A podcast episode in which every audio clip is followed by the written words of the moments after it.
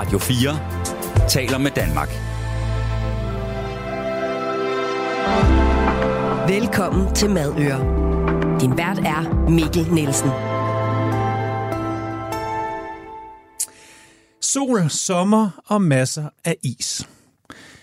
Is hænger altså bare sammen med årstiden, og det er nu, der skal pushes is over disken i de danske isbutikker. Hjemme hos mig er is et must. Fryseren skal være pakket med ispind og lækker is for gode producenter. Ja, okay. Altså, isbilens trofaste ringklokke kan vi jo høre hver tirsdag aften, og der er bare et eller andet over den her familiekære tradition, hvor klapperne går op, og de hiver de her grå pakker ud. Og mine børn, de råber altid, når de kører, far, skal vi ikke? Og det skal vi selvfølgelig også. Men skal det være ekstraordinært, super fantastisk, så er der jo bare nogle ismager, der løber med hele opmærksomheden og de bedste smage. Der er Ismejeriet, Istid, Bryggen 11, Isoteket, Alice, Isobar, masser af god is i København, og ude hos os i Tornby, så er Uganda-is virkelig værd at tjekke ud, lille plok. Men en anden kæmpe stjerne har jeg med i studiet i dag. Jeg kan da huske, hvornår jeg smagte hendes is første gang til en dejlig 50-års fødselsdag i en lukket gård, og der fik jeg altså besøgt den her vogn en del gange. Inden jeg afslører min gæst, så har I nok luret, at madøre i dag handler om is. Min gæst i dag brænder for isen, metoden, smagen og især for videnskaben. Og det er også den, vi dykker lidt mere ned i i dag.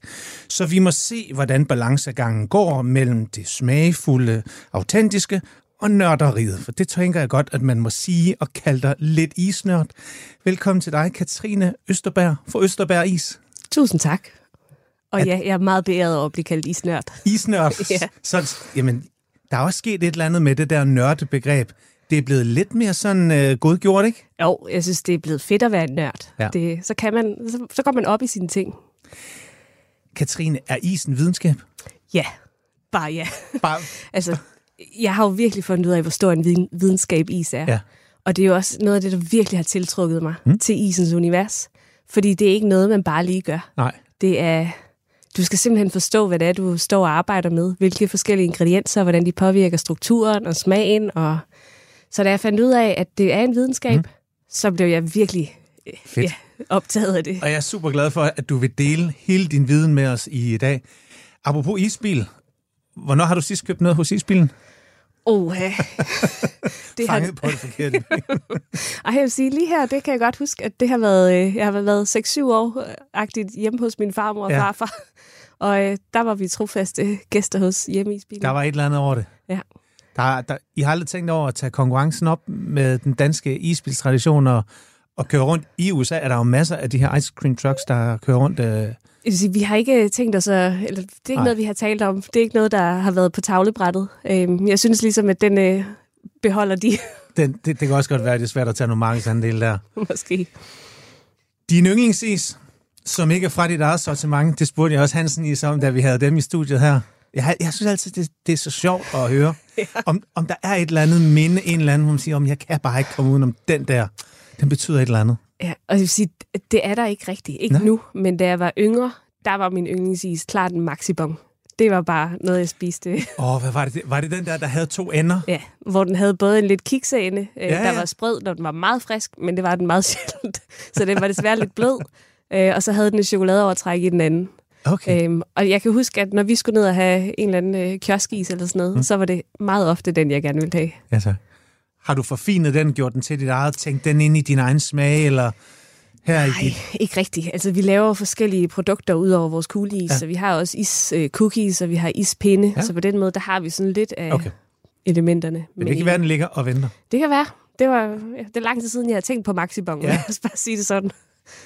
Katrine, vi skal jo lige have klædt vores lyttere på, traditionens tro her i Madøre, eller så kan det være dem, der hopper ind nu og siger, hov, hvad delen er det? Fortæl os lige, hvem er du? Hvor kommer den her isinteresse egentlig fra? Hvor du vokset op? Ja, så øh, jeg kommer fra Katteminde hmm? på Fyn. Nej, der er dejligt. Og der er rigtig skønt. Det er også en isby, tænker jeg. Det er det, og ja. det var nemlig der, min iskarriere startede.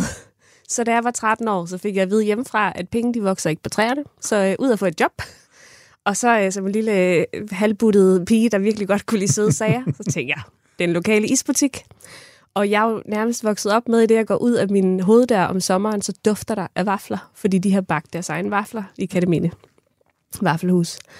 Så øh, jeg går ned og banker på døren og siger, hej, må jeg ikke få et øh, sommerferiejob her?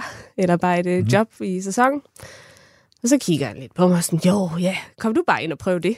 Sådan, uh, du ved ikke, hvad du har sagt ja til. Jeg ved ikke, hvor meget is jeg kan spise. Nej, og det han også havde af regler, det var, at øh, hvis vi laver en is forkert eller sådan noget ud i fryseren, så må vi spise den. Og vi måtte egentlig bare spise is. No.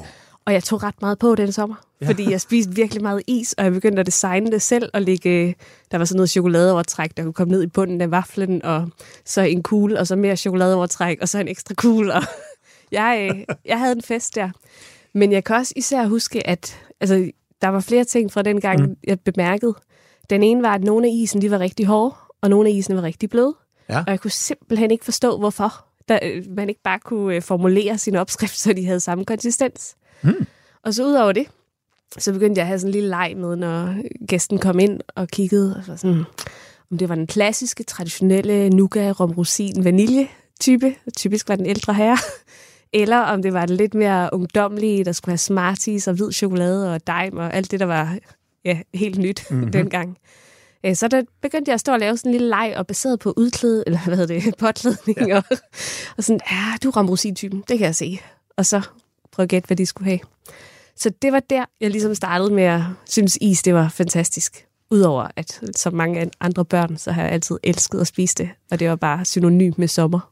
Så bliver du så ved med at vende tilbage der i dine unge år og arbejde der, eller? Øhm, jeg var der egentlig kun ja, i en sæson eller to. Mm. Øhm, jeg var også øh, kaproer, så jeg fandt ret hurtigt ud af, at jeg rigtig gerne ville bruge meget tid på vandet. Så kombinationen af at spise enormt meget is og så også ro, altså så går det ligesom op, ikke? Jo, det gjorde Ja.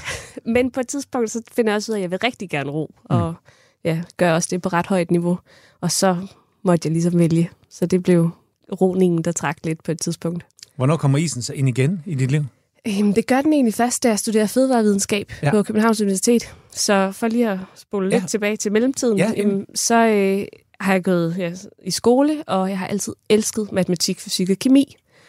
Og jeg tænkte sådan, hvad skal jeg bruge det til? Altså, jeg vil rigtig gerne arbejde med det, men jeg er ikke sådan en, der kommer til at skulle sidde og lave formler og sådan lidt... Øh, Ja. Hvad troede du, du skulle bruge det til? Ja, det er det, jeg ikke ved. Nå, okay, det vidste jeg ikke på det tidspunkt. Jeg okay. vidste bare, at jeg synes, det var rigtig sjovt. Ja. Fordi du kunne sætte to streger under, der var et facit. Det var ikke noget, du skulle stå og diskutere i fem timer, som med nogle andre fag. Så øh, på det tidspunkt, der øh, går jeg ja, i gymnasiet og begynder at sådan kigge lidt ind i fødevare, kemi, og jeg synes, der er nogle ret spændende elementer i det. Og jeg finder så ud af, at der er en uddannelse, der hedder fødevarevidenskab. Øh, så jeg flytter til København for at studere øh, inde på, det hedder Land på Højskolen, mm. øh, Cold Science, Life, kært barn, mange navne. Øh, og der begynder jeg så at ja, virkelig finde mit element, fordi det er matematik, fysik, kemi, statistik, sensorik, og hvordan det er. Altså, ja. hvordan du integrerer det i vores mad, hvordan øh, forskellige fødevarer er sammensat. Det er jo bare nørderi, ligesom det skulle være. Men vi hører ingenting om is, og jeg synes lidt, det manglede. Ja, okay. Så øh, vi hørte meget om øh, kød og korn og mejeriprodukter generelt, og jeg tror, vi havde en enkelt forelæsning om is.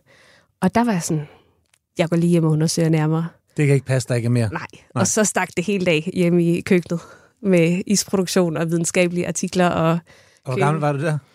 jamen, der har jo så været ja, 22, 23. Hvor, hvorfor tror du, du kom til at tænke på, at der manglede data og viden om is, og ikke bare kaste det over, om jeg skal arbejde med kød, eller øh, gærtyper, eller... Ja, det er jo så også det, jeg øh, stussede over. Ja, Mm, og jeg tror for mig, at det meget øh, en stor del af det, jeg interesserer mig for. Det er ikke det, der lige popper op til at starte med. Så jeg kan godt lide, at sådan, jeg lige skal lede lidt og finde det, der måske har lige den der lille ja, ekstra touch gennem de sig. ja okay. Øhm, så det var nok mest det der med, at vi ikke hørte så meget om det. Hmm. Og jeg var sådan, hvorfor gør vi ikke det? Hvad sagde de medstuderende og dine øh, forelæsere og så videre om da de ligesom øh, hører om, at øh, der er ikke nok is i det her? Jamen, øh, jeg tror ikke, det var noget, jeg sådan decideret ja, i tale satte og talte højt. Men jeg ved, der er kommet lidt mere is på programmet derinde Okay. nu. Så, så, så du har allerede påvirket det? Mm, Det, jeg ved ikke, om det er mig. det Men man det er i hvert fald sket noget, så Jeg tror, det er på grund af dig. måske. Ja. Okay. Så øh, jeg begyndte ellers bare at stå derhjemme i mit køkken, og jeg havde god adgang til videnskabelige databaser, og gik bare ind og startede helt basalt Ice Cream Structure, for at finde ud af, hvad er det, der påvirker isstrukturen. Og så kunne jeg se, der dukkede et navn, professor Douglas Goff, University of Guelph, op på rigtig mange af de her videnskabelige artikler. Men hvad vil, du, hvad vil du finde ud af der? Vil du finde ud af, hvad is var? Eller var der allerede en tanke om, at jeg skal finde ud af, hvordan is kan blive bedre? Og at lave is? Eller altså, hvad, var din, hvad var din metode? Min øh, grunden til, at jeg begyndte at gøre det, mm. det var, fordi jeg havde så købt forskellige isbøger, der lige var tilgængelige. Og opskrifterne, de pegede i øst og vest. Og jeg øh, kan godt lide, at der er lidt logik i nogle ting. Det har jeg allerede fundet ud af, selvom vi kun er 10 minutter ind. Der må Super. gerne være to streger under. Præcis. Ja, fedt. Og jeg kan bare ikke se den. Så da jeg sidder og kigger i tre forskellige bøger, så er det bare tre vidt forskellige opskrifter. Ja. Ja. Og jeg manglede sådan lidt det her hvorfor. Altså svarene på hvorfor. Hmm. Øh, og det ved jeg, at det er der, hvor at videnskaben den kan komme ind og, og komme godt med. Okay, men så lad os tage den her videnskabelige del nu. Hvad? Du finder ham her, hvad sagde du, han hed? Dr. Goff, isprofessoren kalder jeg ham. Isprofessoren. ja, altså jeg tænker, det, altså det her, det må åbne op til, til en vild, til en vild historie om isprofessoren. ja, altså, Katrine, take, take it away. Ja, tak. Så øh, jeg finder ud af, at der ligesom sidder en mand over i Canada øh, på et universitet til Ja. ja. Toronto, som ved rigtig meget om is. Det er i hvert fald ham, der efter til synligheden har skrevet de fleste videnskabelige artikler, jeg kunne finde om is. Så tænker jeg, ham skal jeg over og forfølge, tage alle hans øh, iskurser, hans mejerikurser, hans, øh, hvad han end udbyder. Øh, så det gør jeg. Jeg tager et semester øh, til Canada øh, som en del af min ud- uddannelse. Vil du her lære at lave is stadigvæk, eller er det stadigvæk bare viden om det? Begge dele. Okay, så her der begynder du også at blive lidt nysgerrig på. Ja. Okay. Ja, så jeg vil sige, det er nok det første seriøse spadestik, der lige bliver taget i at forstå isen i dybden. Mm-hmm. Øhm, og da jeg så har været der i et halvt års tid, så går jeg op på hans kontor på sidste dag. Det har været kæmpe forelæsninger, vi har siddet til. Og så siger jeg, hej, øh, tusind tak for et spændende semester. Jeg har fulgt mange af dine kurser. Øh, må jeg gerne komme tilbage og skrive en speciale hos dig? Og så sidder han sådan lidt og kigger på mig. Sådan, Hvem er du? Og det, ja, det må du vel gerne. Jeg har bare ikke lige nogen penge, du kan få. Og det var sådan, nej, nej, nej, det behøver jeg ikke. Jeg skal bare ja. låne noget af din tid. Og hvis du vil stille noget laboratorie til udstyr øh, til rådighed og lidt af hvert. Øh, men jeg tror bare lige, at jeg skal hjem og åbne en isbutik i Danmark først. Fordi jeg, er, jeg føler mig ret godt klædt på nu. Og jeg skal lige hjem og arbejde lidt videre, men så, øh, så vender jeg tilbage. Okay. Og jeg tror bare, han tænkte, at jeg ser aldrig hende igen. Hun er jo helt, øh, helt gak. Men øh, jeg kom så tilbage til Danmark. Og på det her tidspunkt, der har jeg lært ret meget. Og jeg har brugt rigtig mange timer hjemme i køkkenet på at forstå, hvordan ingredienserne påvirker i strukturen mm. i forskellige forhold osv. Men på et tidspunkt, så siger jeg, okay, nu kan jeg ikke gøre, nu kan jeg ikke lave isen bedre. Jeg kan ikke optimere mere på den i forhold til mine præferencer. Og jeg får udviklet 50 isopskrifter, øhm, fordi jeg ved godt, en del af det, jeg gerne vil, det er at tilbyde mange forskellige smagsoplevelser, så at vi skal kunne rotere i vores issmag. Og så øh, begynder jeg at lede efter et lokal, og det lokal finder jeg på Østerbro i 2014. Mm. Og så er det der, hvor jeg lige hiver et halvt år ud af studiet. Jeg er ikke blevet færdig på det her tidspunkt, så jeg tager lidt specialet. overlov. Og med? Du mangler de specielle. Korrekt. Ja. Så øh, jeg tager lidt overlov og åbner for sæsonen, for jeg ved godt, at når det er sommer, så er det der, man sælger is. Så det nytter ikke noget, at jeg lige passede med at være færdig på et andet tidspunkt. Nej, så 2. januar. Ja, hvad nu er vi klar. Ja. Præcis. Øhm, og så ved jeg også godt, at når du åbner en isbutik i Danmark, så kommer der også den her vinter. Og så fra oktober og et halvt år frem, der er jeg så i Canada og er over at skrive øh, om functionality of proteins and emulsifiers in ice cream. Og du har specialer med, og det vil jeg glæde mig. Ja. Jeg overvejede det faktisk. Værsgo, du må gerne låne. Jeg bliver så glad, når der er nogen, der vil læse i det, Ja. ja. så det ikke bare har været mig i et laboratorium. Vi skal lige have den der kobling med til selve isbutikken. Ja. Fordi øh, jeg tænker, det er heller ikke noget, man lige gør. Vi har haft masser af iværksættere herinde og fortæller om, hvordan man banker noget op. Og, og der er trods alt også noget, der skal, der skal på plads der, lokale og produktion og så videre der. Stemte det overens med din sådan, tilgang til øh, to streger under, at... Øh, Jeg vil sige, det var en stejl læringskurve. Mm. Lad os bare sige det sådan. øhm, så nu har jeg heldigvis haft ret god øh, sparring hjemmefra også. Min far han, øh, har sin egen fødevarevirksomhed. Okay. Øhm, så jeg er ligesom også vokset op med, at det, det kan man godt. Og det er en normal ting i min familie. Men øhm, jeg vil sige, det jeg overhovedet ikke var forberedt på, det var det her med, at så er der byggemøder. og vil du have den her type gulv, eller den her, og hvilken farve, og hvor skal afløbet være, og hvor meget strøm skal der være, og, og jeg var sådan, øh, jeg ved rigtig meget om is, ja. men Det er ikke bare bestemt det. ja, Ja. lidt. Men samtidig så har jeg også nogle meget klare holdninger til, hvordan jeg gerne vil have, at ting skal Ja. ja. være og se ud. Så det var, en, øh, det var nok noget af det, jeg synes var øh, nok mest øh, ressourcekrævende for mig til at starte med. Og hvornår åbner du i på Østerbro i Øh, juni 2014. 2014? Så øh, jeg vil sige, da, da byggeprojektet var klaret, så var det sådan, ah, fordi så var det at lave det, som jeg egentlig allerhelst ville. Og hvad startede var du ud med dengang? Hvor mange smage og hvordan og hvorledes? Så? Jamen til os, altså vi har... Uh, jeg havde virkelig brugt lang tid på at finde ud af, hvilken ismaskine og hvilken isdisk og fryser og alt det der. Og der besluttede jeg, at vi vil gerne have 12 isvarianter i isdisken ad gangen. Øh, Og det var, fordi jeg havde lavet mine markedsundersøgelser, og det vil sige, at jeg havde sat mig ind på alle mulige isbarer rundt omkring, og fundet ud af, hvor mange isvarianter har de at tilbyde, og hvor lang tid står gæsterne og skal bruge på at vælge. Ej, jeg, kan virkelig, altså, jeg kan virkelig se, se mig for dig, at du går ind der med dit datasæt, og så begynder præcis. du at...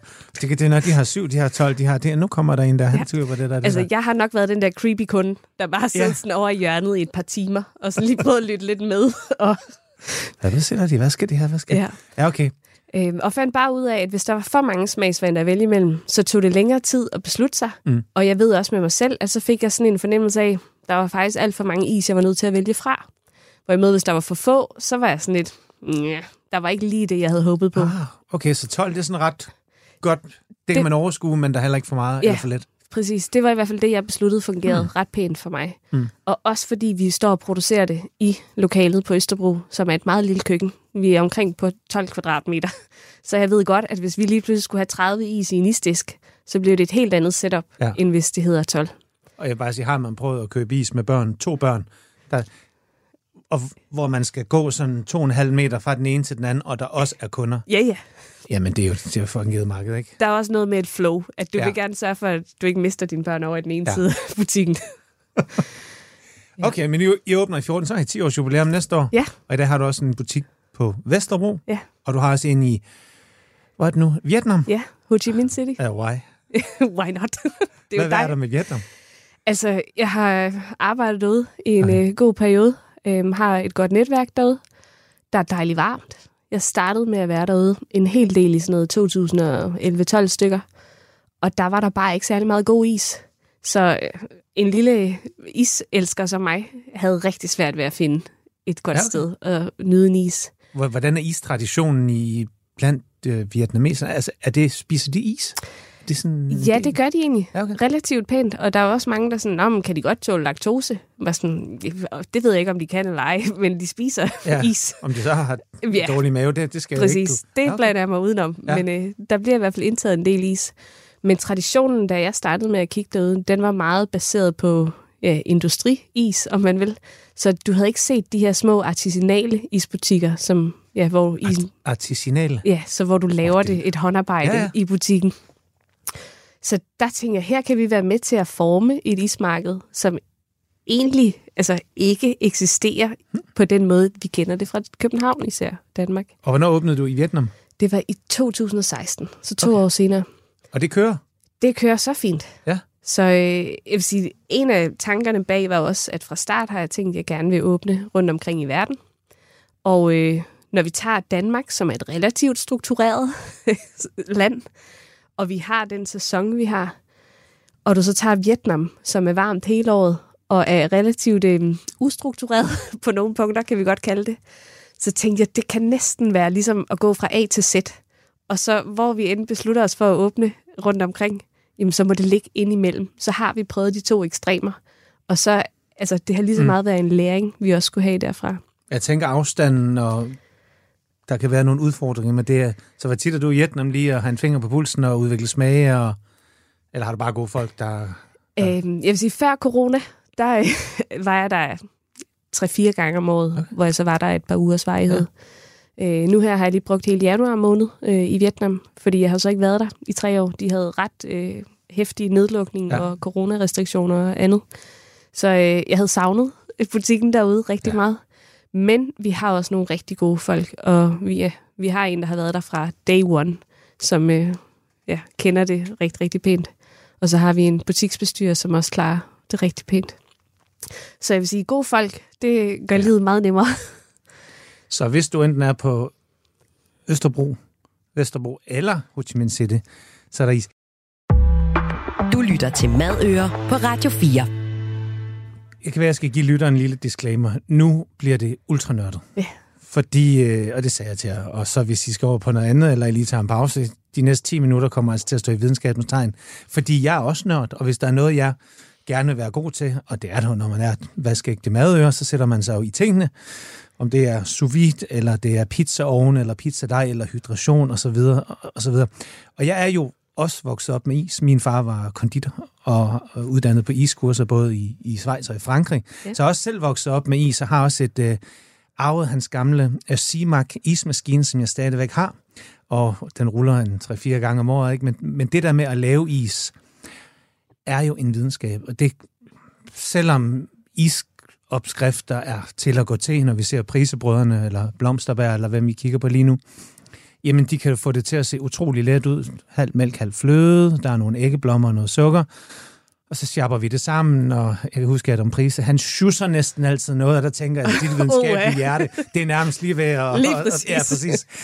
Så der er altså noget præcision og noget kemi. Ja, Øh, det kan godt være, at man får noget ud, som smager sindssygt dejligt, og det gør det også, men med nemme greb kan man lave noget, som smager dejligt, og har, har man ismaskine at køre det i, så... Men, men jeg vil jo gerne være bedre. Ja. Kan du gøre mig og vores lytter en lille smule bedre på den her videnskab? Altså, is er jo ikke bare is, vel?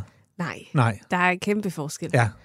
Og øh, det er jo sådan, ja, hvor skal jeg starte? Fordi- Jamen, du har 10 minutters forelæsning lige nu her, og det, det akademiske kvarter, det er gået, så, Ja, tak. så, så jeg er klar til at skrive ned. Perfekt. Så Så der er jo så mange spændende elementer i en is. Mm. Øh, og noget af det, der gør den ret unik, det er jo det ene de få fødevarer, vi spiser frossen.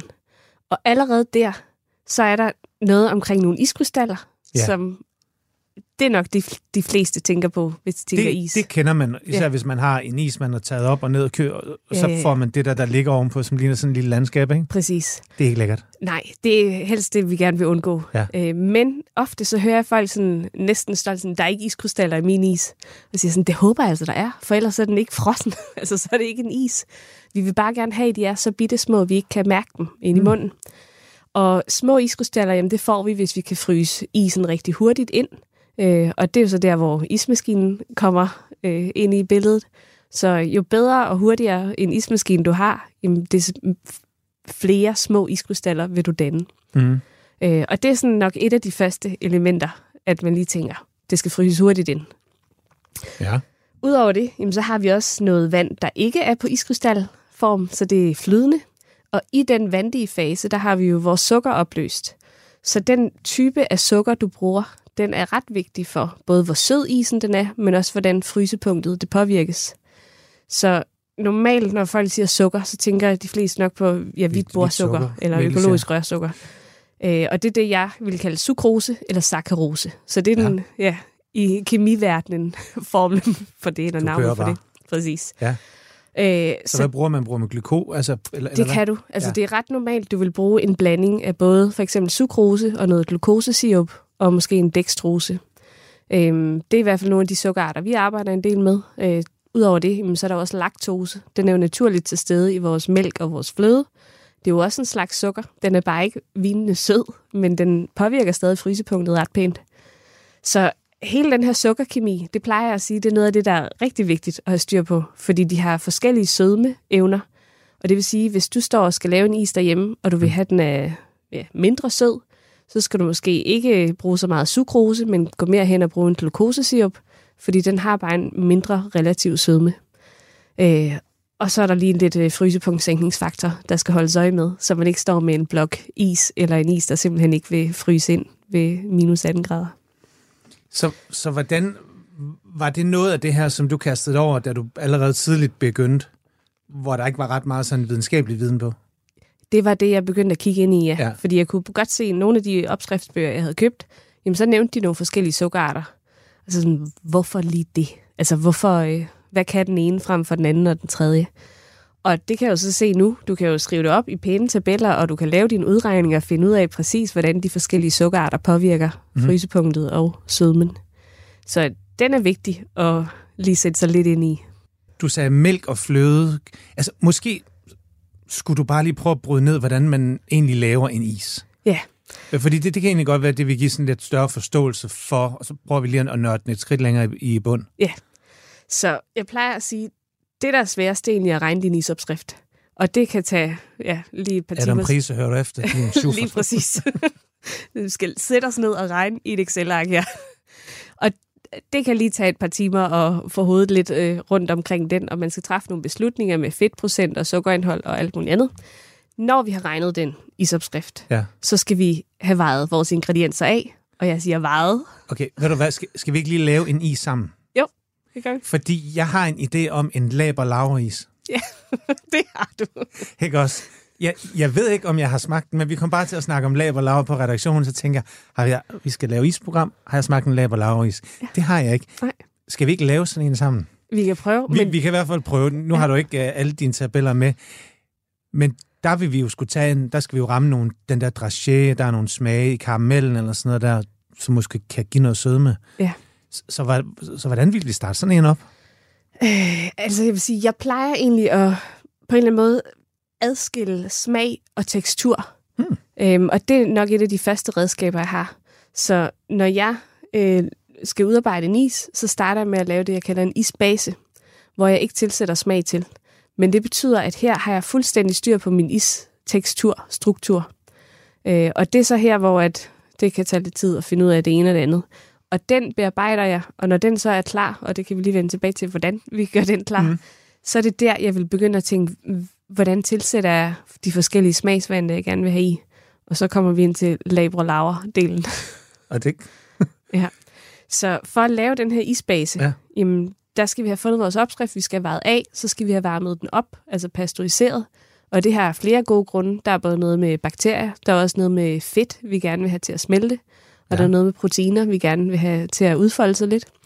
Så skal vi blende den. Øh, hvis man er lidt ude i en industriel verden, så vil vi gerne have den homogeniseret, fordi derfor har vi spaltet fedtkuglerne.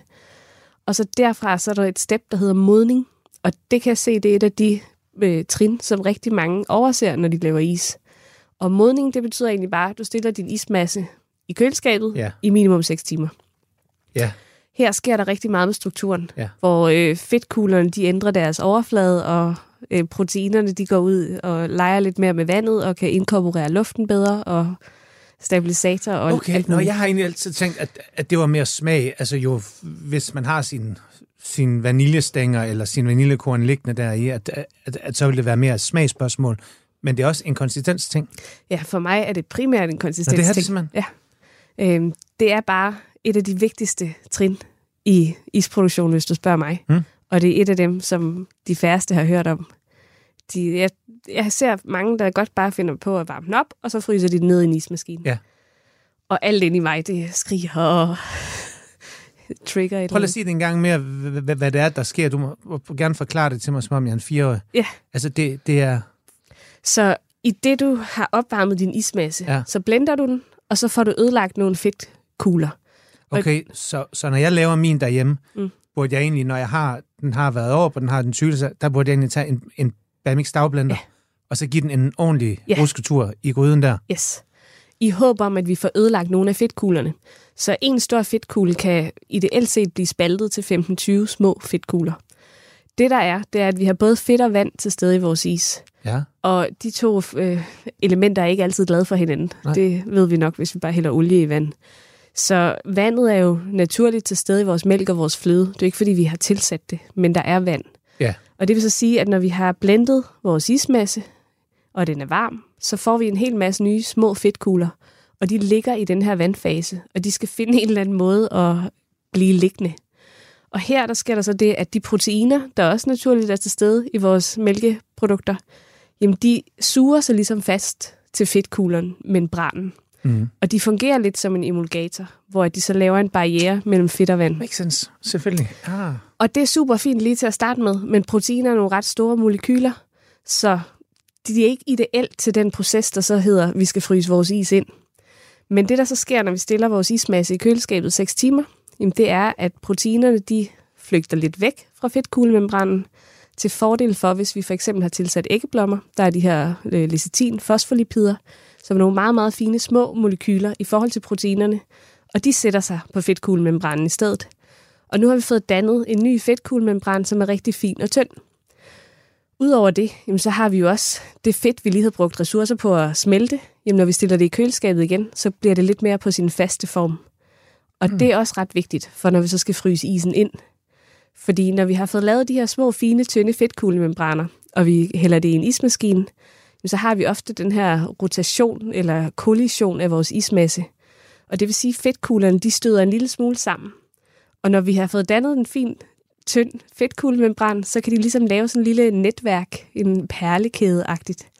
Og den er vanvittigt god til at stabilisere mm. luft. Så når vi lægger ismassen i køleskabet, så påvirker vi fedtkuglestrukturen, så vi bedre kan inkorporere luft. Makes sense. Det er en af grundene, og der er et par andre også. Ja, ja. og så fik vi alligevel lidt fra dit special også. Ja, ja, ja. præcis. ja. Okay, jamen, så bare lige for at opsummere, når jeg laver isen derhjemme, en, en grundig udregning, jeg har selvfølgelig ikke Excel, men endnu. Excel-arket for os almindelige dødelige, det er jo en eller anden fornuftig opskrift. Ja. Vi varmer op, vi gør som vi... Og så skal det en tur, så får det en tur med stavblenderen, eller op i blenderen, mm.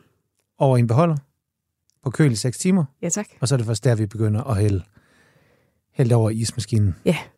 Og allerede der vil vi få et markant bedre resultat. Ja, det vil jeg våge påstå. Nu okay. kender jeg ikke præcis din opskrift. Det kan være, at der sker alle mulige ting i den. Altså, jeg synes ikke, når det kommer til is og bagværk. Det, det, er, det, er, det er der, hvor, hvor jeg synes, at det giver mening. Så det er mere i, i madlavning og gastronomien, hvor man kan freestyle lidt mere, ikke? Ja. Men der er nogle ting, hvor opskrifter altså giver mening. Det er godt. Godt, mm. du følger. Men det, der så er, det er, at, lad os nu sige den her labre lavis. Ja, at hvis altså du, du, du er lidt nysgerrig på den. Ja, det er lidt. Ja, det kan jeg godt høre. Ja, vi kommer ikke til at have den i butikkerne, ja. det kan jeg godt afsløre. Ja, nu ser vi. Nu ser vi. Det kan være, du går hjem og tænker videre over den. Og, og, næste år så, hovse, hovse. Hov, hov. Det var min egen idé. Nå, men hvis vi nu tager den, og vi egentlig godt kunne tænke os, der kommer smag i ismassen her, Ja. så ville det måske være en fordel at tilsætte de her labralaver, mens vi laver opvarmningen. Fordi i det, du har kølet din ismasse ned, så kan det være svært at få nok smag frem, hvis du bare tog de der labralaver og blendede ned Ja. med. Og det samme, hvis du laver vanilje eller lavendel eller et eller andet, hvor du egentlig gerne vil have det varmet op, jamen så vil du gøre det i processen. Men det er langt fra alle smagsvarianter, der har brug for opvarmning til at trække smagen ud. Så det kommer lidt an på, hvilken... Selvfølgelig. Og, nu, og, og der kender jeg altså ikke, der har jeg altså ikke den videnskabelige fakta omkring laberlaver, hvad der lige er godt. Men altså, man kan jo forestille sig, når man bider en laberlaver, altså hvor meget smag det afgiver i munden. Præcis. Så, så jeg tænker, at de er... Ja. Så jeg vil nok sige, labralaver ned i gryden øh, Mm. inden opvarmning. Så inden vi blender, vil jeg nok lige sigte dem lidt fra, fordi ellers så kan det også blive noget. Det er virkelig hyggeligt. Ja. Ja. Så vi måske Ja. ja. lige får den der coating til at blive lidt Ja. opløst. Ja, det er et meget øh, det er et sjovt eksempel. kom med. Jamen prøv her. Jeg fraskriver mig alle rettigheder, så hvis du vil gå videre med den, Ja, tak. det tænker jeg. Fint, okay. Jeg tænker, hvis vi lige skal give sådan et lille sidste, sådan, eller noget jeg i hvert fald selv er nysgerrig på, så er det det her med, med mælk-fløde Ja. ration her. Ja. Hvad, hvad, hvad er bedst? Hvad, hvad, altså hvad? Eller, Ja, altså, øh, jeg vil sige, det er jo meget subjektivt. Ja. Så jeg har en personlig præference på cirka 7-8% fedt, øh, og det er der, hvor jeg virkelig synes, at isen, den har en virkelig behagelig mundfornemmelse, og smagsfrigivelsen, den er tilpas. Øh, men det kommer også meget an på, hvilken ismaskine du har. Så vi holder jo iskurser, og noget af det, jeg også instruerer i, det er at sige, at du kan sagtens bruge 5 timer på at udregne verdens bedste isopskrift. Men hvis du så fryser den på en maskine, der overhovedet ikke er egnet til den isopskrift, så er det ligegyldigt. ja. Øhm, så generelt, så vil jeg sige, at når du fryser isene på små husholdningsmaskiner derhjemme, så kan en højere fedtprocent være ret gavnligt, fordi så føles den lidt mere cremet ja. og fed. Men hvis vi tog en høj fedtprocent og frøs på vores batchfryser, så ville den overhovedet ikke øh, samle sig på samme måde, og der var også en større risiko for, at fedtet ligesom ja, kværner ud, lidt ligesom hvis Mm. vi overpisker fløde. Og når du siger fedtprocent, kan jeg regne det ud på sådan en basal måde, at hvis man tager en 38% fløde Ja, og en let mælk, præcis. lægger de to fedtprocenter sammen, og de vil der, ja. altså, ja, så man tager, Yes, helt basalt. Okay, så vil jeg sige, min fedt, altså, så, så er det en ret høj fedtprocent, jeg tror, som, som menigmand laver is på Ja, hjemme. det tror jeg også. Det var også det, jeg kunne se i mange af opskrifterne. Øhm, og jeg vil sige, 10-12 procent, det synes jeg er ret passende. Ja. Ja. Man kan godt gå højere op, bevares. Men på et tidspunkt, så kommer den også til at være så fed og tung, at, at du skal også lige overveje, kan du spise to kugler af den, eller er du mæt efter en halv? Så rent sensorisk er der også rigtig meget i, jamen, hvilken oplevelse har du efter at have spist en eller to kugler is. Ja. Øh, Og det brugte jeg også lang tid på, da jeg skulle finde ud af, hvilken slags is jeg gerne ville lave. Fordi hvis jeg gerne vil leve af at sælge is, så er det nok meget smart, at folk kan spise lidt mere end en halv kugle. Ja. Ja. Så øh, derfor så landede jeg på fedtprocent, ja, 7-8 stykker. Du lytter til Madøer på Radio 4. Og lige præcis når det kommer til smag, har jeg læst et sted, at smagsvarianter for dig er ikke bare noget, der skal laves. Der er også en historie. Hver enkelt smag skal, betyder ligesom et eller andet for dig, når du går i gang med at, at arbejde med det. Så måske skulle vi snakke lidt om smage nu. Ja. Det her med, hvordan... Jeg kan huske, da jeg snakkede med drengene op for Hansen Is, det her med, de, de arbejdede meget sådan med den her sæson, hvad fungerer godt, og sådan, hvad er din tilgang til smag og, og det, der skal ramme isdisk nu her? Øhm, at jeg kan bestemt også godt lide sæson. Ja. Ja. Men nu bruger vi jo ret mange eksotiske frugter også. Ja, hvorfor Der- gør I det? Jamen, det er jo så på grund af forbindelsen ud til Vietnam, Ja. ja. blandt andet. Og der kan jo så se, at øh, dragfrugter, durian og jackfrugter, soursop og litchi og Sagde du durian? Ja. Er det ikke den der, Jo, jo. som stinkefrugten. stinkefrugten? Ja. Kan, og den kan man godt lave is på? Ja. Og så sidder du og, og rynker på næsen over laver laver? Ja, det- præcis. Jeg har vel været i Vietnam, ikke? Ja, jo, jo. Der er det jo en øh, delikatesse at få durian. Ja, Men der kunne jeg se, at det var sådan en helt naturlig del af ja, det vietnamesiske madkultur. Og herhjemme, jeg havde ikke rigtig set den, jeg havde ikke hørt om det. Så der kunne jeg godt tænke mig at introducere vores gæster for noget, de ikke lige øh, kunne se det i den her smagskasse, der siger, den skal smage jordbær, eller den skal smage lakrids. Og jeg vil sige, da jeg startede, der havde jeg en helt klar idé om, jeg kan revolutionere. ja disrupt helt i smag. Præcis. Ja. Det skal jeg nok bestemme. Så vi prøvede lige til at starte med øh, ikke altid at have jordbær, vanilje og chokolade. Og så var der rammeskrig, og der var børn, der begyndte at græde, og der var voksne, der næsten blev sure. Og så var sådan, okay, der er nogle varianter, vi bliver bare nødt til at have dem. Ja. De smager også godt, de er fantastiske, men jeg vil bare rigtig gerne introducere vores gæster for noget andet. Så det vi kan se nu, det er, at der er rigtig mange, der er meget nysgerrige på de her eksotiske smagsvarianter, men ofte så kombinerer de det med en af de her lidt velkendte, Ja, ja. fordi så kan det ikke gå helt Så er der et skidt. safe. Ja, præcis. Ej, det er faktisk meget sjovt. Ja, og jeg kunne også se det her med, hvordan vi byggede vores isdisk op. Altså, fra, vi læser jo fra venstre mod højre. Så i venstre side, der har vi vores jordbær, chokolade, vanilje. Og så bevæger vi os længere og længere over til højre, og så bliver det mere og mere eksotisk. Og der tør du godt spørge, hvad er tamarint? Eller hvad er jackfrugt? Eller hvordan smager det? Så der er også noget psykologisk i, hvordan vi ja, Og der præsenterer. er også noget, eller nu træder fordommene lidt i, men det må man godt, når man også selv er, er jysk og dansk og, og tung i røven nogle gange, det her med, at vi også vi er sikre i vores valg. Altså, ja. Vi vil gerne have det der. Men du må jo lære en hel masse om isadfærd. Det her med, altså, kan du mærke, at det ændrer sig? Bliver vi mere modige? Er der noget, dine kunder efterspørger mere og mere? Altså, hvor de tog to vaniljechokolade og så en jackfruit. Er det så nu en vanilje og to sjove, eller... Ja, jeg vil sige, det bliver mere og mere en del af grunden til, at folk kommer ind hos os. Øhm, men det, jeg også har lagt mærke til, det er, at børn, de er faktisk meget eventyrlystne. Men oftest så er det forældrene, der bare sådan, nej, det kan du ikke lide. Bare sådan, øhm, skal vi lige lade lille Alfred her selv bestemme det? Øhm, Kan man få... Så, I sample også, ikke? jo, vi prøver egentlig at begrænse det lidt til, at det er de her eksotiske varianter. Øhm, og det er fordi, af en eller anden underlig årsag, så i isbranchen, der er det blevet normalt, at man sampler. Ja. Men du går jo ikke ind og smager din croissant, eller din kaffe, Nej. Eller noget andet. Nej. Så hvis folk kommer sådan op, må jeg smage din jordbær? Så Sådan, ja, men altså, det er en virkelig Nej, god, lækker jordbær. Ja. Det har tillid til vores øh, udviklingsevner her. Ja, Så det prøver jeg sådan lidt at det, promote. det, er, det er jeg simpelthen så glad for. Ja. For mig er det også rigtig meget ressourcerne i at bruge øh, engangs øh, Ja, ja, træskeer ja. og hvad det ellers er. Hmm. Og ikke mindst tiden, hvor man... Nå, det er en helt anden stak. Tak, ja. ja. Øh, men jo, der er rigtig meget øh, adfærd omkring, hvordan folk vælger isvarianter. Og det bliver mere og mere, øh, at folk gerne vil prøve de her lidt sjove varianter.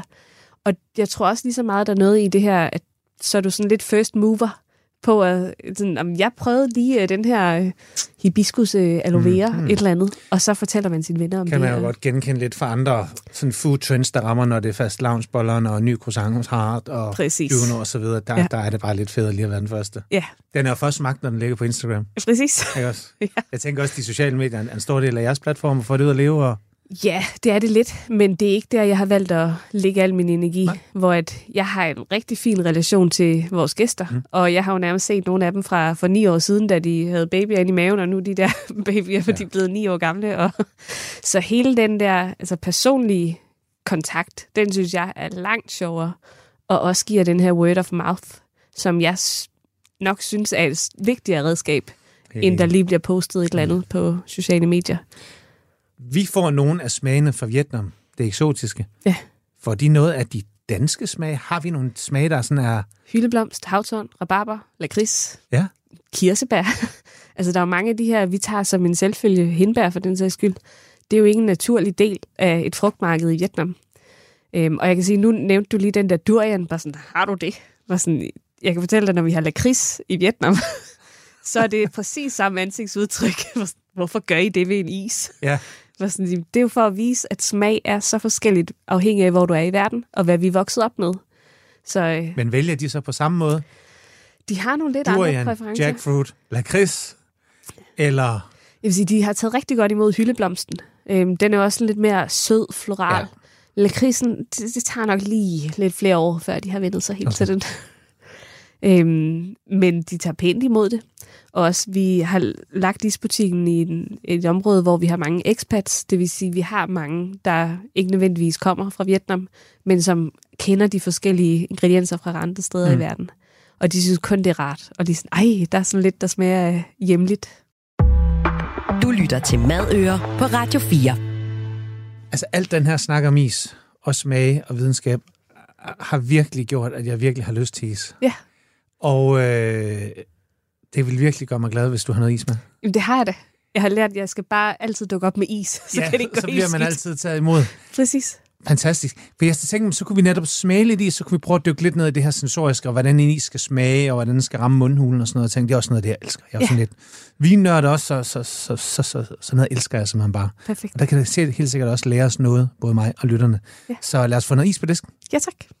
Så er der så er isbutikken åben, ja. og øh, ja, sådan er det jo, når vi nørder her i programmet. Så får man jo sådan en lyst og craving efter et eller andet der. Og øh, du har taget noget is med. Det har jeg. Durian? Ikke i dag. Nej, det er jeg glad for. Sur, surstrømning? Heller ikke i dag. Nej, og heller ikke laberlaver. Nej. Jeg havde jo ikke øh, fået ideen før. Nej, men det har du nu. Og må ikke næste år i sæson 24, den Yes. rammer. Nå, hvad skal vi smage? Og hvordan skal vi smage? Ja, så jeg har taget en lille tasting box med, Ja. vil jeg kalde det, hvor vi både har noget lidt mere klassisk, øh, og så har vi noget lidt eksotisk. Okay, så synes jeg, vi skal lege den leg nu. Fordi vi to havde jo snakket lidt inden om det her, at øh, jeg tror, det var René Redzepi, der var ude at sige på et tidspunkt, at din pistacheis var guddommelig. Så sagde jeg, det kan jeg godt smage. Ja. Den havde I ikke. I dag. Men pistacheis er ikke min favoritis. Nej. Men jeg ville vælge den, hvis den var der. Ja. Så nu kan vi jo lege, at jeg kommer ind i din isbutik, og, og, du er, og du er sådan 13 år, og står der og siger, okay, hvad er han for en? Og øh, hvad vælger han? Ja. Så hvad tror du, jeg vil vælge? Hvad tror du, min yndlingsis er? Du skal passe på, at jeg ikke fornærmer dig Det er helt slet ikke, by all means. Øhm, altså, jeg ville faktisk også tænke, du var sådan en, der godt kunne lide noget vanilje, og så sammensætte det med en eller anden flødeis. Jamen, det er rigtigt. Ja. Det er rigtigt. Jeg er meget plain, Ja. men jeg er også meget ind til grundudtrykket. Jeg vil sige, hvis man kan vride en vaniljeis, Ja. som har det hele, fedme og masser af vaniljekorn og sådan intens aromatisk smag, jamen så er jeg der, og så, så skal jeg også, så, så det åbner resten af køledisken for mig. Ja.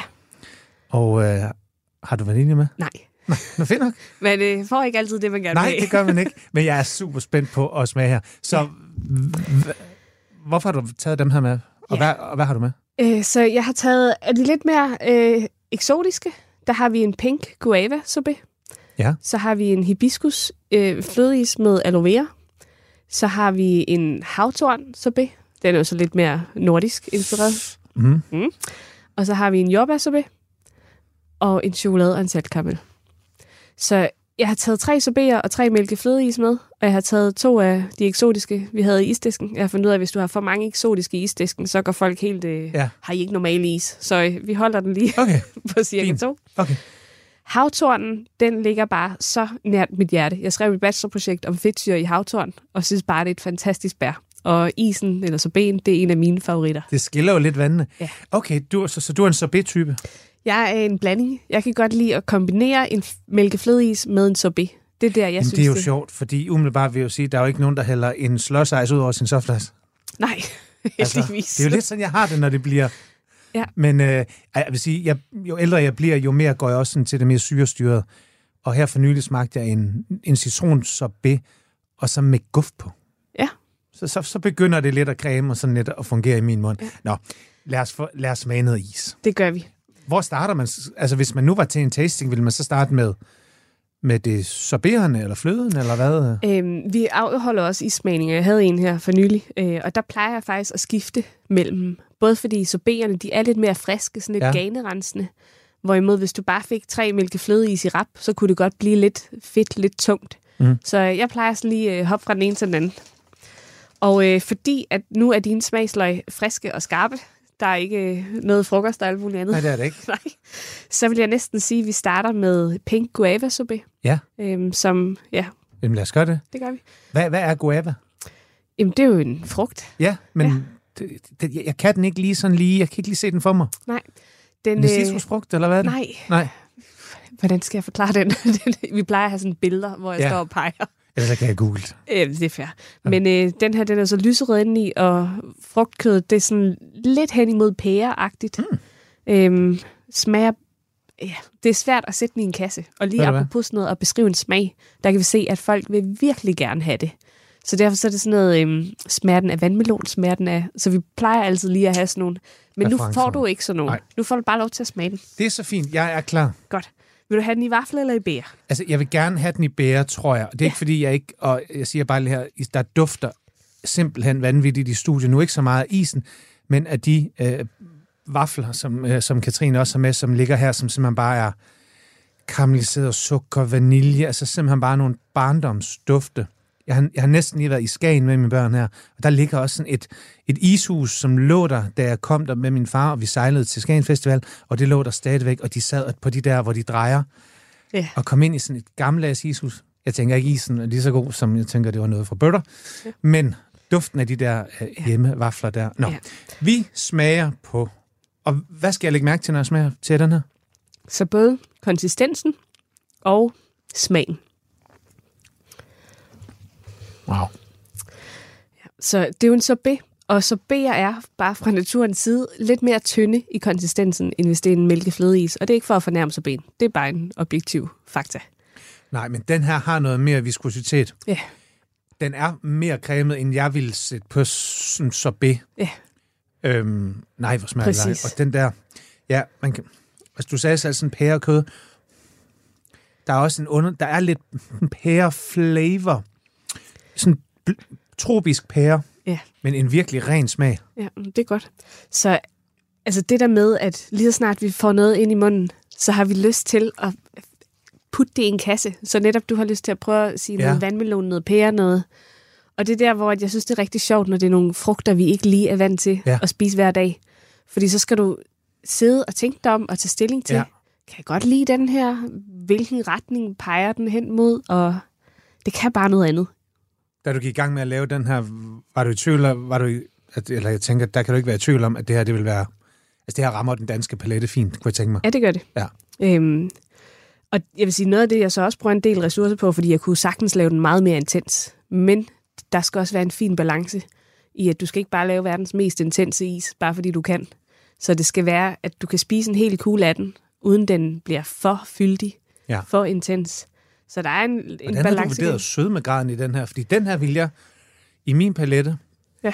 beskrive ret sød. Ja, og det er den også. Øhm, og generelt er sorbeter sødere end flødeis. Og der er noget med tørstofprocenter, mm. der primært kommer fra sukker, når vi snakker sorbet. Øh, men jeg prøver også at tænke på, jamen, de ingredienser, de frugter, vi bruger, hvordan er de fra naturens side? Og så får det afspejlet i isen. Øhm, så nogle gange så laver vi for eksempel også en øh, ja, avocado, og det er ikke den, der skal være vanvittigt sød, fordi det er avocado heller ikke. Øhm, så det kommer lidt an på, ja, hvilken ingrediens, der bliver Ja, okay. brugt. Nå, ja, is, tiden går, is smelter, som man siger, så...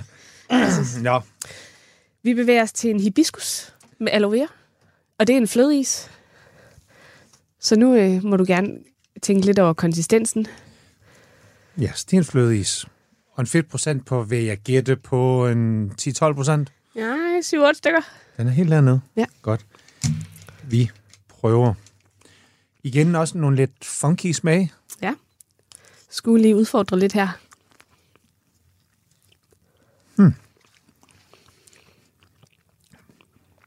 Hvad smager man først? Hvad ved, hibiscus og... Aloe vera. Så aloe vera smager ikke af særlig meget. Nej, Så det er mest bare, fordi det er sjovt og lidt halvsundt. Jeg siger ikke, man skal spise isen, fordi den er sund. Men kan hibis, smager hibiscus sådan? ja. Så vi har nogle gange hibiscus som en sorbet, hvor den er meget mere syrlig. Øh, Men ja. vi synes også, det er sjovt at sige, lad os tilsætte det til en mælkeflødeis.